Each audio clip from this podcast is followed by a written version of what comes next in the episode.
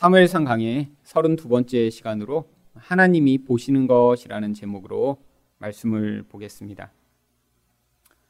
사람은 무엇을 보느냐에 따라 그 인생이 달라지게 되어 있습니다. 그런데 문제는 인간이 보는 것에는 너무나 많은 한계가 존재한다는 것입니다. 가장 먼저 인간은 객관적으로 볼 수 있는 눈이 없습니다.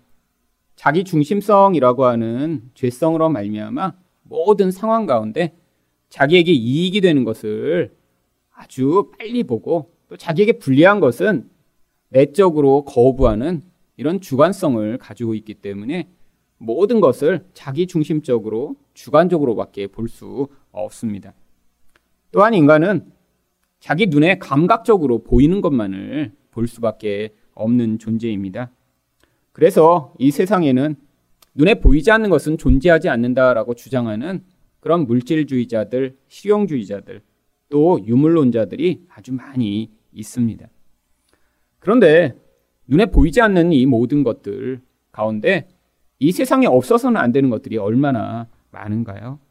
공기, 미생물, 자외선, 이 모든 것들은 눈에 보이지 않는 것들입니다. 하지만 그 눈에 보이지 않는 것이 없다고 하면 어, 인간은 살 수 없겠죠. 그런데 그런 물질적으로도 눈에 안 보이는 것뿐 아니라 또 인간에게 꼭 필요한 보이지 않는 것들이 얼마나 많이 있나요? 사랑, 신뢰, 기쁨, 평화, 믿음. 다 눈에 안 보이지만 꼭 필요한 것들입니다. 하지만 인간은 자기 눈으로 확인할 수 있는 것만을 존재한다고 믿고 또 그것에 자기 모든 인생을 두는 그런 한계를 가진 존재이죠. 그뿐 아니라 인간은 자기가 가지고 있는 사고의 틀이라고 하는 그 틀 안에서만 볼 수 있는 존재입니다. 자기가 생각 밖에서 어떤 것들을 받아들이기에는 인간 안에 너무 큰 한계를 가지고 있습니다. 이 틀을 영어로는 frame of reference라고 하는 표현으로 사용을 하죠. 결국 자기가 볼 수 있는 것만 인간은 보는 그런 사고의 틀에 제한을 받는 존재라고 하는 것입니다. 그런데 이런 한계가 특별히 하나님의 나라와 영적인 것을 보는데 모두 다 작용을 해서 하나님의 뜻과 보이지 않는 것을 우리가 받아들이지 못하도록 만드는 그런 장벽이 되고 있습니다. 하나님의 마음은 우리의 이런 욕망과는 항상 대조적이기 때문에 이런 한계를 가진 인간은 하나님의 뜻을 받아들이기 쉽지 않고요. 또 영적인 것은 우리 눈으로 확인할 수 없는 것이기 때문에 우리가 아무리 하나님이 무엇인가를 말씀하셔도 믿음이 없이는 그것을 받아들일 수 없습니다. 또한 인간의 틀 안에 하나님의 뜻이 제한받지 않고 하나님의 뜻은 늘 그 이상의 것들을 우리에게 말씀하시기 때문에 우리가 하나님의 뜻을 받아들이고 또 보이지 않는 그 하나님의 나라를 살아가는 게 아주 어려운 일이죠. 그래서 예수님이 그 예수님을 찾아왔던 니고데모에게 요한복음 3장 3절에서 이렇게 말씀하셨습니다. 예수께서 대답하여 이르시되 진실로 진실로 내게 이르노니 사람이 거듭나지 아니하면 하나님의 나라를 볼 수 없느니라.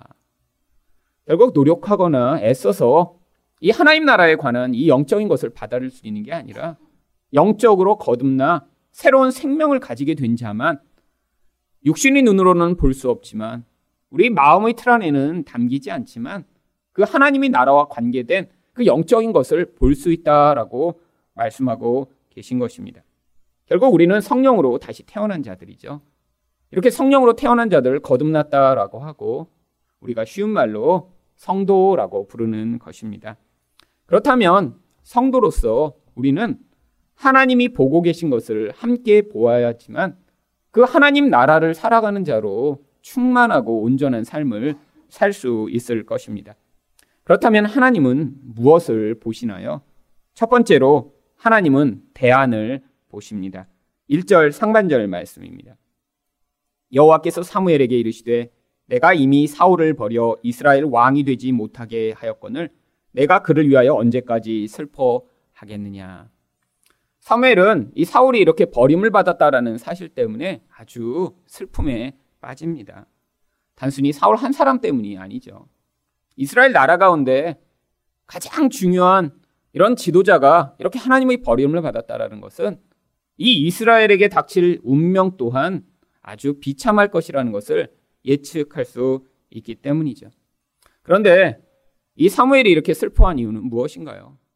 이 사울이라는 존재가 이렇게 하나님께 버림을 받고 나면 그 다음에 어떤 다른 방책, 대안이 없기 때문입니다. 이 슬픔이라는 감정은 우리에게 우리가 어떤 문제의 상황, 해결할 수 없는 상황 가운데 대안이 없을 때 생기는 그런 좌절의 감정 가운데 하나입니다. 예를 들면 어떤 사람이 A라는 회사에 지원을 했다고 해보세요. 그런데 회사에서 떨어졌다고 연락이 왔어요. 그런데 이미 다른 B라는 회사에 이미 취직된 상태입니다. 그래서 지금 A도 지원하고 B도 지원했다가 B에서는 이미 오라고 연락이 온 상태에서 A에서 아 너는 어 이렇게 취직이 안 됐다라고 연락이 와도 슬프지 않겠죠. 대안이 있으니까요. 아, 뭐 내가 갈 데가 거기밖에 없나? 나는 B에 가면 되지 뭐. 여러분 근데 만일에 어떤 사람이 A라는 회사에 지원을 했는데 다른 모든 회사에 다 떨어졌어요. 이제 마지막 남은 하나. 39번째 회사라고 생각을 해보세요. 38번을 떨어지고 나서 더 이상 지원할 것이 없는데 그 마지막 희망을 걸었던 그 회사에서 떨어졌다라고 연락이 오면 그때 엄청난 슬픔이 밀려올 것입니다. 왜죠? 그 다음 자기 상황을 해결할 대안이 없기 때문입니다. 여러분 인생이라는 것 끊임없이 슬픔을 경험할 수밖에 없습니다. 내 눈으로 볼 때는 지금 방법이 없는 경우가 아주 많아요. 더 이상 것들을 타개할 능력과 또한 그런 상황이 우리에게 주어지지 않는 경우들이 인생에 아주 많이 있습니다. 여러분 그런데 하나님은 우리가 이렇게 현재에 사로잡혀 내 문제를 내 능력과 힘으로는 해결할 수 없다라고 생각해 슬픔에 사로잡혀 있는 바로 그때 우리를 향해 항상 대안을 가지고 계십니다. 왜죠? 하나님은 지금 현재가 아니라 이 모든 문제가 다 완성되고 또 그 문제가 해결될 수 있는 그 미래까지도 미리 보실 수 있기 때문입니다. 이렇게 슬픔에 잠겨 있던 사무엘에게 그래서 하나님이 어떤 대안을 주시나요? 1절 중반절입니다. 너는 뿔에 기름을 채워 가지고 가라. 뭐 기름이라는 것은 올리브 기름을 이야기합니다. 이 기름을 뿔에 담아서 제사장이나 선지자 혹은 왕을 세울 때 사용을 했죠. 물론 이것은 신약 성경에서 성령으로 말미암아 이제 왕이며 제사장이며 선지자로 오실 예수 그리스도를 모형하고 있는 것입니다. 그런데 단순히 이렇게 어떤 구체적 명령 그 이유가 바로 1절 하반절에 나옵니다.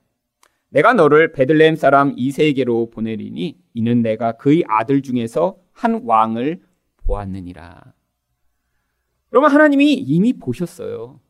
지금 아직 왕으로 세워지지 않은 때입니다. 앞으로도 왕으로 직접 세워지기까지는 수십 년의 시간이 남은 그런 시점인데 하나님은 소년에 불과한 한 사람에게서 앞으로 이스라엘의 왕이 나타날 것들을 미리 지금 보셨다라고 이야기를 하죠. 그런데 하나님이 이렇게 보실 때 한글 성경에는 번역이 안 돼 있지만 히브리어 성경에는 나를 위하여 보았다 이렇게 되어 있습니다. 하나님이 자기가 목촉한 것을 이룰 자를 하나님이 뜻에 따라 미리 보고 그 사람을 세우시고자 지금 사무엘을 보내고 계신 것입니다. 그런데 하나님이 이렇게 명령하셨는데 사무엘이 그때 어떻게 반응하나요? 2절 상반절입니다. 사무엘이 이르되 내가 어찌 갈 수 있으리까? 사울이 들으면 나를 죽이리이다. 여러분의 사건을 통해 이 사무엘은 사울이 어떤 사람인가를 이제 알게 되었습니다. 자기 중심성이 강한 사람이죠. 하나님의 뜻을 거부하는 사람이죠. 이 사무엘의 명령을 쉽게 어길 수 있는 사람이죠. 질투심이 많은 사람이죠. 그러니까 이렇게 새로운 왕을 세운다라는 사실이 알려지게 되면 자기 생명까지도 두려워질 그 위기를 인지하고 하나님께 하나님 나를 죽이면 어떡해요? 라고 지금 솔직하게 이야기를 한 것입니다. 그랬더니 하나님이 2절 하반절과 3절 상반절에서 뭐라고 말씀하시나요? 여호와께서 이르시되 너는 암송아지를 끌고 가서 말하기를 내가 여호와께 제사를 드리러 왔다 하고 이세를 제사에 청하라. 하나님이 두려워하는 이 사무엘을 잘 아시고 아, 그 두려움의 상황을 이길 수 있도록 구체적인 해결 방법을 주신 것입니다.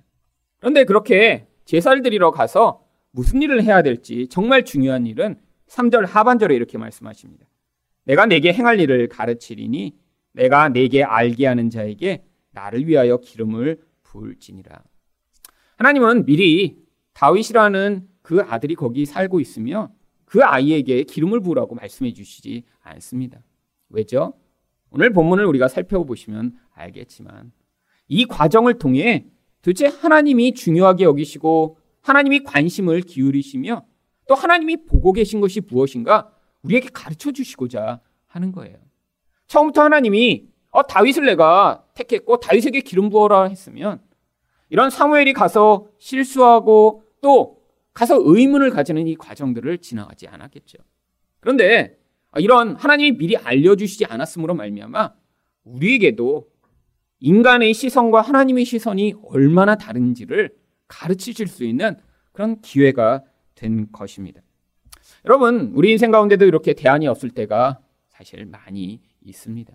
그런데 하나님이 우리 인생 가운데 가지고 계신 대안은 무엇인가요? 여러분, 병이 들렸을 때 병이 낫는 것이 대안인가요? 아니요. 여러분, 문제가 생겼을 때 단순히 문제가 해결되는 게 대안인가요? 아닙니다. 여러분, 마음이 변하지 않은 채로 그 문제의 상황만 그냥 사라지고 나면 그 사람은 그 문제를 경험하기 전과 똑같은 그런 마음을 가지고 여전히 사랑할 거예요. 여러분, 사울이 바로 그런 존재 아니었나요? 사울도 인생 가운데 많은 문제들을 경험합니다. 위기를 경험하죠. 자기 힘으로 해결할 수 없는 블레셋이 공격하여 두려움에 빠지는 상황들을 경험합니다. 그런데 그 상황이 지나가고 났더니 어떤 일이 벌어졌나요? 아니, 더 깊은 사울, 더 자기 중심적인 자로 여전히 더 악한 행위를 하는 그런 자리에 머물러 있었던 것이죠. 여러분, 우리 인생도 똑같습니다. 여러분, 우리 인생의 마음의 본질이 변화되지 않은 채로 어떤 문제의 상황만 그냥 지나가 버리고 나면 우리는 그 상황을 통해 결국 사울과 같은 그런 마음이 하나도 변화되지 않은 채로 여전히 자기중심적으로 나의 욕심만을 취하는 이기적인 자로 살아가게 되겠죠. 그래서 하나님이 우리에게 주시는 가장 중요한 대안은 바로 우리를 향해 이렇게 기름 부음 받은 자인 예수 그리스도를 보내 주시는 것입니다. 여러분, 이런 내가 해결할 수 없는 그 상황을 통해 단순히 문제 해결의 차원이 아니라 그 상황을 통해 예수를 만나야 그래야 우리 인생 가운데 내가 주인이 됐던 자리에서 예수를 주인으로 섬기며 내가 이기적으로 살아가던 자리에서 예수 그리스도가 나의 삶의 주인이 되셔서 인도하시는 그 은혜를 경험할 수 있는 것이죠. 그래서 성경에서 계속해서 이런 상황 가운데 앞으로 기름 부음 받은 자를 보내 내가 무슨 일을 할 것인가 여러 성경을 통해 예언하고 있습니다. 대표적인 구절이 바로 이사야 61장 1절에서 3절입니다. 주 여호와의 영이 내게 내리셨으니 이는 여호와께서 내게 기름을 부으사 가난한 자에게 아름다운 소식을 전하게 하려 하심이라. 나를 보내사 마음이 상한 자를 고치며 포로된 자에게 자유를 갇힌 자에게 노임을 선포하며 여호와의 은혜의 해와 우리 하나님의 보복의 날을 선포하여 모든 슬픈 자를 위로하되 무릇 시온에서 슬퍼하는 자에게 화관을 주어 그 죄를 대신하며 기쁨의 기름으로 그 슬픔을 대신하며 찬송의 옷으로 그 근심을 대신하시고 바로 기름 부음을 받은 자 메시아 헬라어로 읽으면 그리스도가 오시면 바로 그분을 통해 갇혀 있던 자, 슬퍼하던 자, 매어 있던 자, 이 모든 자들에게 자유와 은혜가 나타나게 될 것을 하나님 말씀하시고 그 하나님의 약속대로 예수 그리스도를 보내 주신 것입니다. 여러분 우리 인생 가운데 이렇게 대안이 없어 우리가 슬픔에 빠졌을 때 그때 우리가 해야 될 기도가 무엇인가요? 여러분 신앙이 없는 사람은 그런 상황이 되면 하나님 문제를 해결해 달라고 몸부림을 치며 기도하겠죠. 하지만 복음을 배운 분이라면 바로 그런 상황에 접하실 때마다 하나님이 이 상황을 통해 예수 그리스도를 만나게 해달라고 또 내가 내 인생의 주인이 되어 살고 있던 이 자리로부터 예수가 주인이 되어 나의 인생을 다스리시는 경험을 하게 해달라고 여러분이 기도하셔야 할 것입니다. 여러분 제 인생 가운데도 이렇게 대안이 없었던 시절이 아주 오래 여러 차례 계속 되었습니다. 특별히 20대 때 저희 아버지가 하시던 회사가 망하고 또 저희 집이 다 풍지박산 나고 정말로 아무 대안이 없는 그런 상황이 되었을 때 제가 그때 기대했던 것도 바로 그 문제가 해결되는 것이었습니다. 우리 아버지가 다시 돈을 잘 버시는 분이 됐으면. 또 그 상황에서 이렇게 가난해졌는데 어, 어떤 기적적인 사건이 일어나서 우리 가족이 다시 이런 가난으로부터 벗어났으면. 제가 그 상황 가운데 너무 신경 쓰고 고통하다가 몸이 아파 학교도 못 가게 되고 알아 누워 있는데 그때 기대하던 거는 아, 몸이 다시 기적적으로라도 치료돼서 아, 그래서 이 모든 상황 가운데 다시 내가 건강해졌으면 근데 그런 기대를 하고 있는데 그런 일이 벌어지지 않았습니다. 언젠가 벌어지겠지. 그래서 처음에는 열심히 기도했죠. 하나님, 우리 아버지 다시 사업에 재기할 수 있도록 도와주세요. 근데 아무리 기도해도 그런 일이 벌어지지 않는 거예요. 하나님, 이렇게 가난한 상황을 이겨낼 수 있도록 하나님 돈을 좀 주세요.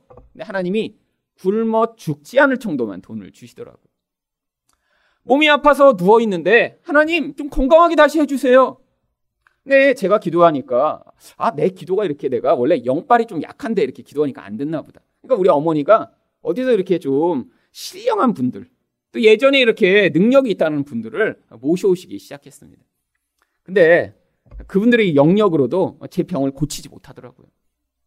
여러분, 근데 그 상황이 되니까 제가 그 슬픔이 더 깊어져서 나중에는 어디까지 갔냐면 차라리 죽어버렸으면 좋겠다라는 그런 깊은 절망의 상황으로 시작이 된 것이죠. 여러분, 슬픔은 아직도 내가 뭔가 할 수 있고 대안을 찾을 수 있을 때 나타나는 감정이고요. 그 슬픔이 더 깊어지면 우울함이 되고 그게 더 깊어지면 자살하고 싶은 그런 깊은 절망의 상황으로 빠지게 되는 것이죠.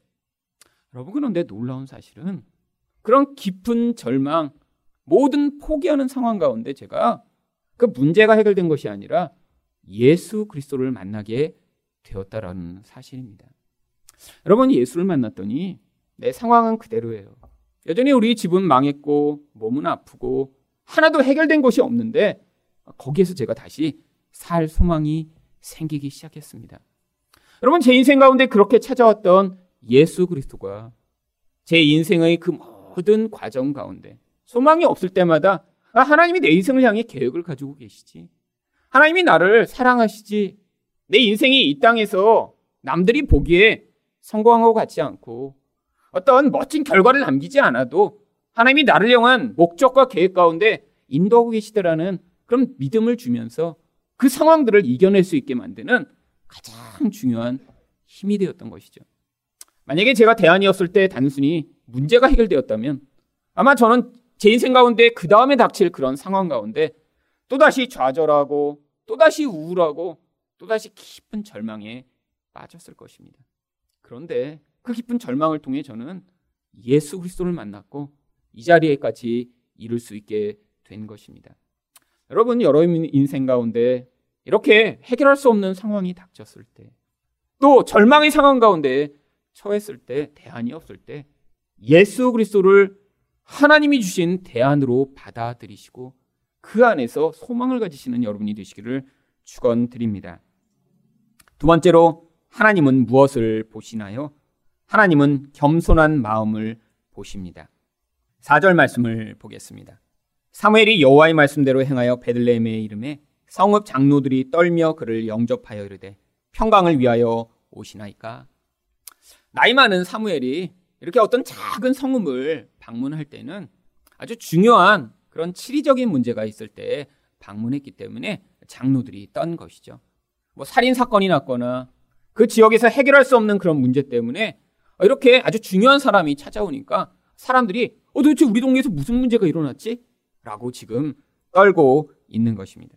그때 5절에서 사무엘이 뭐라고 이야기를 합니까? 이르되 평강을 위함이니라.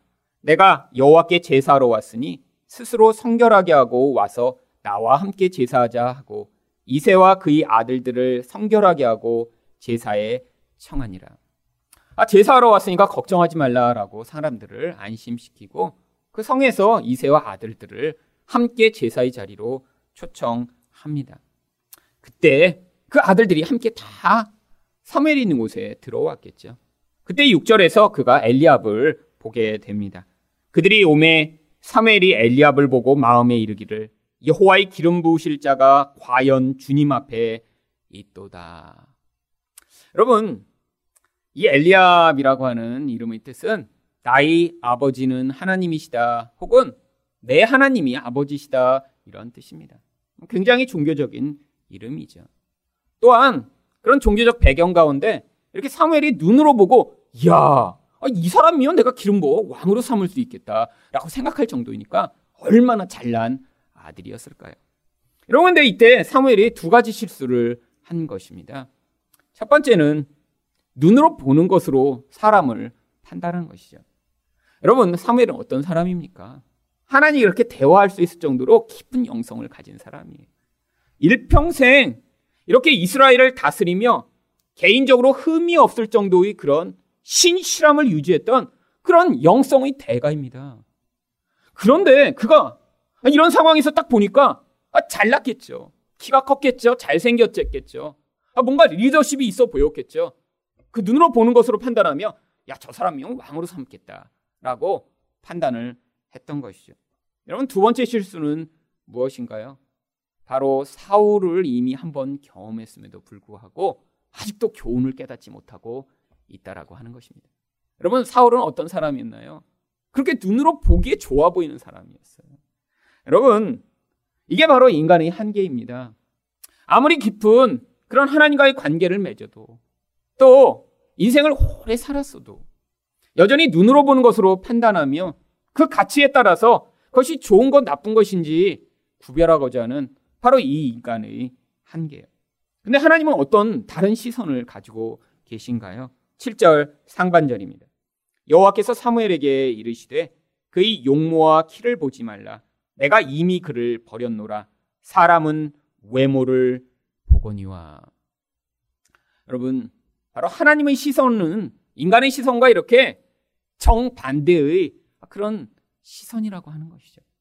사람은 바로 이 용모와 키라고 하는 인간의 능력, 눈에 볼 때 좋아 보이는 것, 그것에 집중할 수밖에 없습니다. 여러분, 이건 죽을 때까지 우리가 벗어날 수 없는 우리의 한계예요. 여러분, 아무리 신앙생활을 오래 하고 또 영성이 깊어진다고 해서 아, 내 눈으로 보는 것을 포기할 수 있나요? 아니에요. 인간은 어쩔 수 없습니다. 그런데 이것을 뛰어넘는 하나님의 시선을 배워야죠. 눈으로 판단하는 것보다 더 중요한 그 눈으로 판단하는 것은 해결할 수 없는 그 상황들이 무엇인가를 알게 되며 하나님이 도대체 무엇에 관심을 가지고 계신가 또 무엇이 하나님 나라엔 별로 중요하지 않은가를 배워야죠. 여러분 인간은 이렇게 한계 가운데 머물러 있습니다. 바로 이런 한계를 가장 잘 보여주었던 인물이 사울이었죠. 그래서 사무엘상 9장 2절에서 사울에 대해 뭐라고 이야기합니까? 기스에게 아들이 있으니 그의 이름은 사울이요 준수한 소년이라 이스라엘 자손 중에 그보다 더 준수한 자가 없고 키는 모든 백성보다 어깨 위만큼 더 컸더라. 여러분 이 사울이라는 존재는 인간이 눈으로 보는 것으로 바로 구원자를 찾고 또 자기의 욕망을 이루고자 하는 이 인간의 가장 깊은 죄성을 보여주는 모형적 인물이었습니다. 그런데 우리도 똑같이 이 사울과 같은 존재를 중요하게 여기고 그것이 나에게 어떤 이익을 가져올지 그 관점에서 사람과 상황을 바라보는 이런 사울적 시선을 가지고 있는 자들이죠. 왜 그렇게 되었나요? 창세기 3장 6절을 보시면 여자가 그 나무를 본즉 먹음직도 하고 보암직도 하고 지혜롭게 할 만큼 탐스럽기도 한 나무인지라. 여러분 보는 것으로 죄가 들어왔습니다. 인간이 눈으로 보는 것으로 하나님의 보이지 않는 말씀이 아니라 이 보는 것에 기준이 돼서 선택하기 시작할 때 인간이 이 시선을 왜곡하고 결국에는 보이지 않는 하나님의 것을 받아들일 수 없는 자들을 만들게 된 것입니다. 여러분 근데 문제가 있습니다. 이렇게 눈에 보이게 좋아 보이는 것, 아, 무엇인가 이익을 줄 수 있을 것 같은 것, 아니 사람들이 다 좋다고 하는 무엇인가 세상에 존재하죠. 지금 사람들이 기본적으로 다 좋다라고 하는 것들. 돈, 좋은 학교, 또 좋은 직장, 능력, 외모. 그런데 이 모든 것을 다 가지고 있어도 해결할 수 없는 문제가 세상에는 너무나 많이 있습니다. 그래서 시편 49편 6절부터 8절에 하나님이 이렇게 말씀하신 거예요. 자기 재물을 의지하고 부유함을 자랑하는 자는 아무도 자기의 형제를 구원하지 못하며 그를 위한 속전을 하나님께 바치지도 못할 것은 그들의 생명을 속량하는 값이 너무 엄청나서 영원히 마련하지 못할 것임이라. 여러분, 세상에 있는 아무리 큰 힘으로도 할 수 없는 일이 무엇인가요? 형제의 생명을 얻는 일입니다. 여러분, 세상에서 아무리 돈이 많아도 결국 그 돈으로 한 사람의 생명을 얻어내는 일이 불가능하다라고 하는 것이죠. 여러분, 그런데 사람들이 이런 하나님의 시선을 받아들이지 못하고 여전히 내가 가진 어떤 힘, 아니, 내 자녀에게 부여하는 어떤 힘으로 나와 내 자녀의 인생을 다른 사람들처럼, 아니, 그 다른 사람보다 더 풍요하게 살게 만들고자 하는 그 열망이 너무 크기 때문에 하나님이 중요하게 여기시는 것을 받아들이지 못하는 경우가 너무나 많이 있습니다. 여러분, 자녀에게 많은 돈을 주면 그게 정말 행복을 보장하나요? 아니, 인생의 끝에 그렇게 예수 그리스도를 반대하는 그런 가론 유다 같은 자가 만들어지는 그게 결국 그의 삶의 열매죠. 여러분, 좋은 환경이 사람들의 이 영혼을 구원할 수 없다라고 하는 것입니다. 오히려 고통스러운 환경, 우리가 볼 때는 정말 꼭 피해야 할 환경이 어쩌면 그 과정 가운데 교만한 마음을 깨뜨려 하나님을 만나게 하는 그런 과정이 되므로 우리가 볼 때는 절대로 어, 나와 내 자녀가 그런 상황을 지나가면 안 되지만 지나보고 나면 오히려 그런 상황 때문에 예수 만난 사람, 생명을 얻은 자가 될 수 있다면 그런 겉으로 보는 나쁜 환경이 축복이며 은혜 인 것이죠. 여러분 그러면 하나님이 정말 중요하게 여기시는 것은 무엇일까요? 7절 하반절입니다. 내가 보는 것은 사랑과 같이 아니하니 나 여호와는 중심을 보느니라. 여기 중심이라고 번역된 레바브라고 하는 히브리어는 성경이 다른 곳에서 마음이라고 번역된 단어입니다. 여러분 성경에서 마음을 검색하면 천 번이 넘게 나옵니다. 여러분 그런데 도대체 하나님이 보시는 마음은 어떤 마음인가요? 이 천 번이 넘는 단어들을 다 찾아서 읽어보면 일관되게 하나님이 어떤 마음을 찾으시는지를 찾아낼 수 있습니다. 하나님이 요구하시는 마음이 무엇인가 가장 지박적으로 기록해 놓은 구절이 이사야 57장 15절입니다. 지극히 존귀하며 영원히 거하시며 거룩하다 이름하는 이가 이와 같이 말씀하시되 내가 높고 거룩한 곳에 있으며 또한 통회하고 마음이 겸손한 자와 함께 있나니 이는 겸손한 자의 영을 소생시키며 통회하는 자의 마음을 소생시키려 함이라. 여러분 하나님이 원하시는 마음이 무엇인가요? 여러분 착한 마음이요? 예쁜 마음이요? 온전한 마음이요? 아니에요. 깨어지고 무너진 바로 그래서 하나님밖에 의존할 수밖에 없는 그런 겸손한 마음을 하나님이 원하시는 것입니다. 여러분 그래서 이 마음이 깨어져 겸손하게 하나님을 의존하기 위해서 우리에게 꼭 필요한 것이 무엇인가요? 바로 이런 겸손한 마음을 담을 수 있는 그런 환경과 관계겠죠. 그런데 인간은 다 사울과 같은 교만한 마음을 가지고 있습니다. 내가 잘나면, 내가 능력이 있으면, 아니, 내게 주어진 것이 너무 많으면, 내 이 교만함을 스스로 벗어날 수 없기에 사울과 같은 그 죄가 자기를 지배하고 있지만 벗어날 수 없는데 하나님이 인생 가운데 이 교만한 자들을 다루시고 인생 가운데 고통을 허락하심으로 말미암아 그 교만한 마음으로부터 겸손한 마음을 갖도록 인도해 나 가시는 것입니다. 마지막으로 하나님은 무엇을 보시나요? 하나님은 성령으로 이루실 일을 보십니다. 첫째 아들 엘리압이 이렇게 하나님이 아니시라고 얘기하니까 그 다음 아들부터 다 지나가도록 합니다. 그 다음 아들이 8절입니다. 이세가 아비나답을 불러 사무엘 앞을 지나가게 하며 사무엘의 이르되 이도 여호와께서 택하지 아니하셨느니라. 여러분 하나님 음성을 듣고 나서 이제 사무엘은 이제 분별하게 된 거죠. 아 아니구나. 이렇게 잘난 이 아들들은 아니겠구나.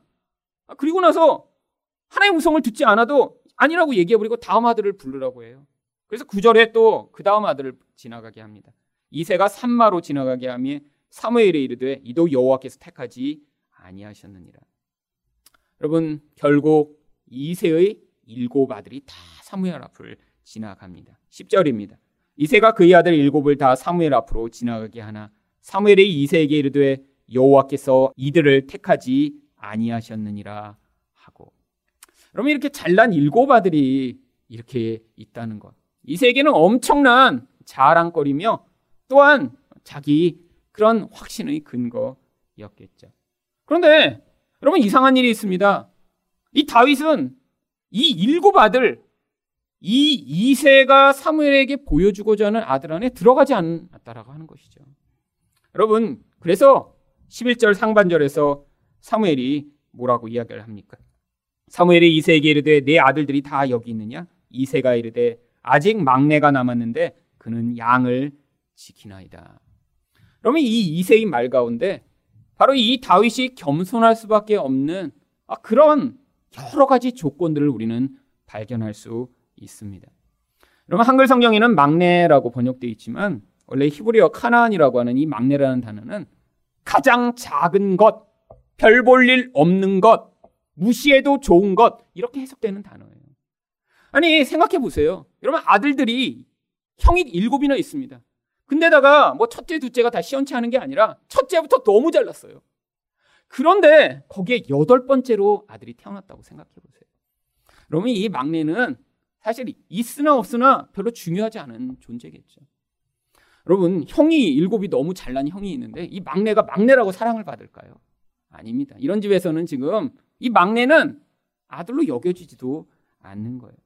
여러분, 그래서 이런 중요한 자리에 여러분 형들이 있잖아요. 근데 그 양을 치는 자리에 이 막내 다윗을 보냈습니다. 그래서 그 막내를 양을 지키는 자라고 이야기를 하죠. 여러분 근데 양을 이렇게 우리에 몰아놓고 그 우리에서 지키는 것인가요? 아니에요. 다윗이 이 양을 지키다 어떤 일을 경험했는지 사무엘상 17장 34절이 이렇게 이야기합니다. 다윗이 사울에게 말하되 주의 종이 아버지의 양을 지킬 때 사자나 곰이 와서 양떼에서 새끼를 물어가면 그러면 야생의 이런 환경 가운데 양을 지키다가 죽을 뻔한 경험을 여러 번 한 거예요. 근데 아버지에게 얘기했겠죠. 아버지, 곰이 와서 물어가서 어, 그 양 뺏었어요. 그래? 그럼 다음엔 더 잘 지켜라. 여러분 진짜 아버지면 그럴까요? 자기 아들이 소중하면 어 그래? 야 너 죽을 뻔했어 어떻게? 야 안 되겠다. 큰형들 여러 명 보내서 지켜야지. 근데 이런 얘기를 하고 나니까 그래 앞으로 양이 중요하니까 너는 더 잘 지켜야 돼. 양 잊어버리면 그냥 큰일 나. 여러분 생명도 별로 중요하지 않은 그런 아들이죠. 여러분 이게 바로 다윗의 모습입니다. 게다가 12절 상반절에서는 이 다윗을 뭐라고 묘사하나요? 이에 사람을 보내어 그를 데려오매 그의 빛이 붉고 눈이 빼어나고 얼굴이 아름답더라. 물론 여기서는 사무엘이 다윗을 보았을 때의 첫 인상입니다. 그런데 여기서도 이 다윗이 아주 어린 소년에 불과한 것임을 알 수 있습니다. 빛이 붉다라고 하는 건 이 어린애들 혈액순환이 잘 돼서 얼굴이 빨간 거예요. 그 다음에 눈이 반짝반짝한 거죠. 여러분, 이 눈은 언제 이렇게 동태처럼 변하나요? 20대가 되면 점점 빛을 잃어버립니다. 애들은 눈이 반짝반짝반짝해요. 여러분 이제 여기 40대, 50대 되셨는데 눈이 반짝반짝해요. 이런 경우는 가끔씩 어디서 돈이 갑자기 생길 때 이런 때 빼고는 눈이 그냥 이렇게 동태눈 같아요 다. 여러분 그 다음에 얼굴이 이뻐요. 다 어린 소년의 아주 어린 소년을 묘사하는 거예요.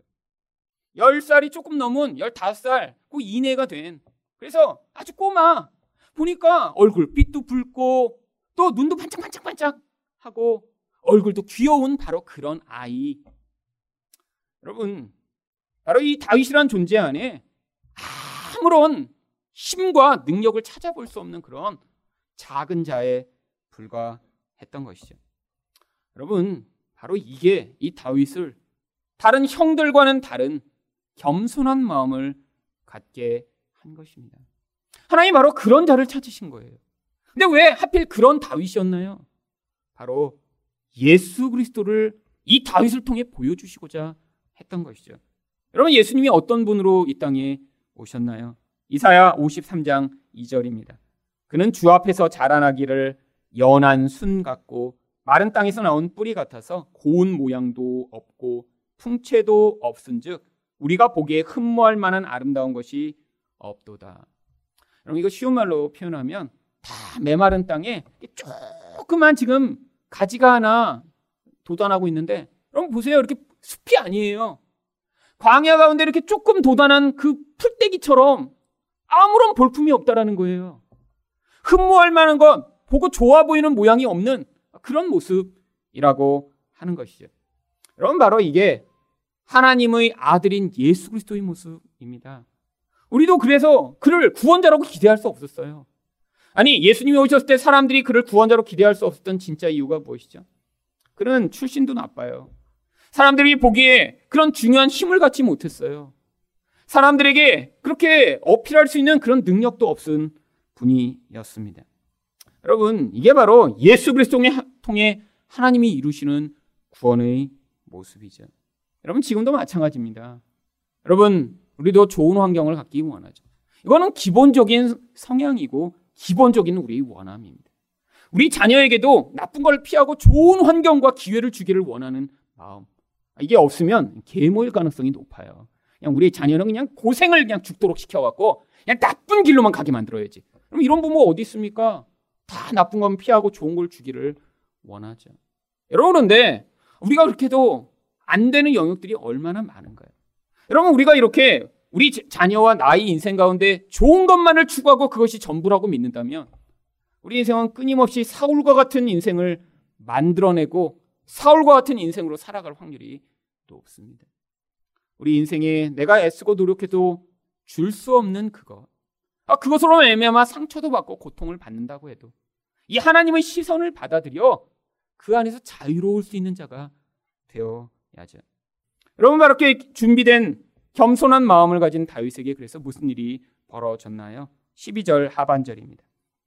여호와께서 이르시되 이가 그니 일어나 기름을 부라 하시는지라 사무엘이 기름 뿔병을 가져다가 그의 형제 중에서 그에게 부었더니 이날 이후로 다윗이 여호와의 영에게 크게 감동되니라 사무엘이 떠나서 라마로 가니라 여러분 바로 이렇게 준비된 자에게 하나님의 영이 부어집니다. 그런데 성경에 여기 특별히 다윗이 여호와의 영에게 크게 감동되었다라고 하는 이 표현은 아주 특별한 표현입니다. 원래 히브리어 찰라라고 하는 단어를 사용하는데 이 단어가 이렇게 하나님의 영에게 크게 감동되다라고도 번역되지만 성경에서 대부분 이 단어는 어떤 의미로 사용되냐면 형통하다라고 하는 단어로 사용되는 단어예요. 그래서 이 단어가 이렇게 하나님의 영에게 감동될 때도 사용됩니다. 사사기 14장 6절입니다. 여호와의 영이 삼손에게 강하게 임하니 여기서 강하게 임했다라가 바로 하나님의 영이 강하게 임하시되 찰나라는 단어를 써요. 근데 이것 외에는 나머지 모든 표현들은 다 어떤 일이 형통하다, 성취되다 이런 뜻으로 사용되는 단어예요. 창세기 39장 2절을 보시면 여호와께서 요셉과 함께 하심으로 그가 형통한 자가 되어 이사야 53장 10절을 보시면 그의 손으로 여호와께서 기뻐하시는 뜻을 성취하리로다. 아니 여호와의 신이 강하게 임하신 것과 이렇게 형통하여 무슨 일이 성취되는 것과 무슨 관계가 있나요? 그럼 밀접한 관계가 있죠. 어떤 밀접한 관계요? 하나님이 원하시는 것은 하나님의 영으로 말미암아 결국 하나님이 원하시는 것을 행하는 것입니다. 그래서 무엇이 필요한가요? 겸손한 마음이 필요한 거예요. 여러분, 겸손한 마음이 무엇이죠? 하나님의 영이 임하였을 때 그 영에게 사로잡혀 하나님의 뜻을 이룰 수 있는 그 마음이요. 여러분, 그래서 우리가 겸손한 마음이 준비되어야 하는 것입니다. 하나님은 늘 예수님을 통해서도 아니 제자들을 통해서도 바로 이렇게 일을 행하셨어요. 그래서 예수님도 어떻게 이 땅에 오셔서 일을 행하셨나요? 사도행전 10장 38절을 보시면 하나님이 나사렛 예수에게 성령과 능력을 기름 붓듯 하셨음에 그가 두루 다니시며 선한 일을 행하시고 마귀에게 눌린 모든 사람들을 고치셨으니 이는 하나님이 함께 하셨습니다. 여러분, 하나님은 이렇게 겸손한 마음을 가진 자에게 성령을 부으셔서 하나님이 뜻을 이루십니다. 여러분, 근데 사울과 같은 자에게 성령이 부어지지 않았나요? 아니에요. 사울도 성령의 충만함을 받은 적이 있죠. 근데 무슨 일이 벌어졌나요? 일시적이었습니다. 그 충만함을 통해 사람들에게 인정받는 자리에 선 다음에는 오히려 더 사울과 같은 그런 모습으로 더 악한 일을 하죠. 그래서 하나님이 마음의 중심이 이렇게 겸손해지기를 원하시는 것입니다. 여러분 하나님이 그래서 우리 인생에 지금 개입하고 계신 거예요. 여러분 인생 가운데 내 교만을 내세울 수 없고 내가 눈으로 의지하는 것을 내 마음대로 그 의존의 대상을 삼을 수 없는 상황이 벌어지고 계시다면 지금 하나님이 여러분 마음 가운데 성령을 부으셔서 여러분을 하나님의 뜻을 이루는 인생이 되도록 만들어가고 준비하고 계시는 것입니다. 여러분, 우리 눈을 떠야 합니다. 하나님이 보시는 것들을 보는 자가 되어야 합니다. 내 힘과 능력으로 해결할 수 없는 상황 가운데 하나님이 예수 그리스도로 대안을 가지고 계심을 바라보실 수 있어야 하고요. 인생 가운데 풍요로운 환경, 내가 원하는 수준의 삶을 살지 못할 때에도 그것을 통해 하나님이 내 마음과 내 자녀의 인생 가운데 겸손함을 허락하고 계시다라는 것들을 받아들이셔야 하고요. 또한 내 능력이 아니라 하나님의 성령으로 하나님이 반드시 하나님의 뜻을 이루어 가심을 우리가 믿을 때 인생 가운데 하나님의 뜻을 이루는 자 또 그 하나님 나라를 확장하는 삶을 살 수 있는 것입니다. 이렇게 예수의 마음을 가지고 성령의 능력으로 하나님의 뜻을 이루는 여러분 되시기를 축원드립니다.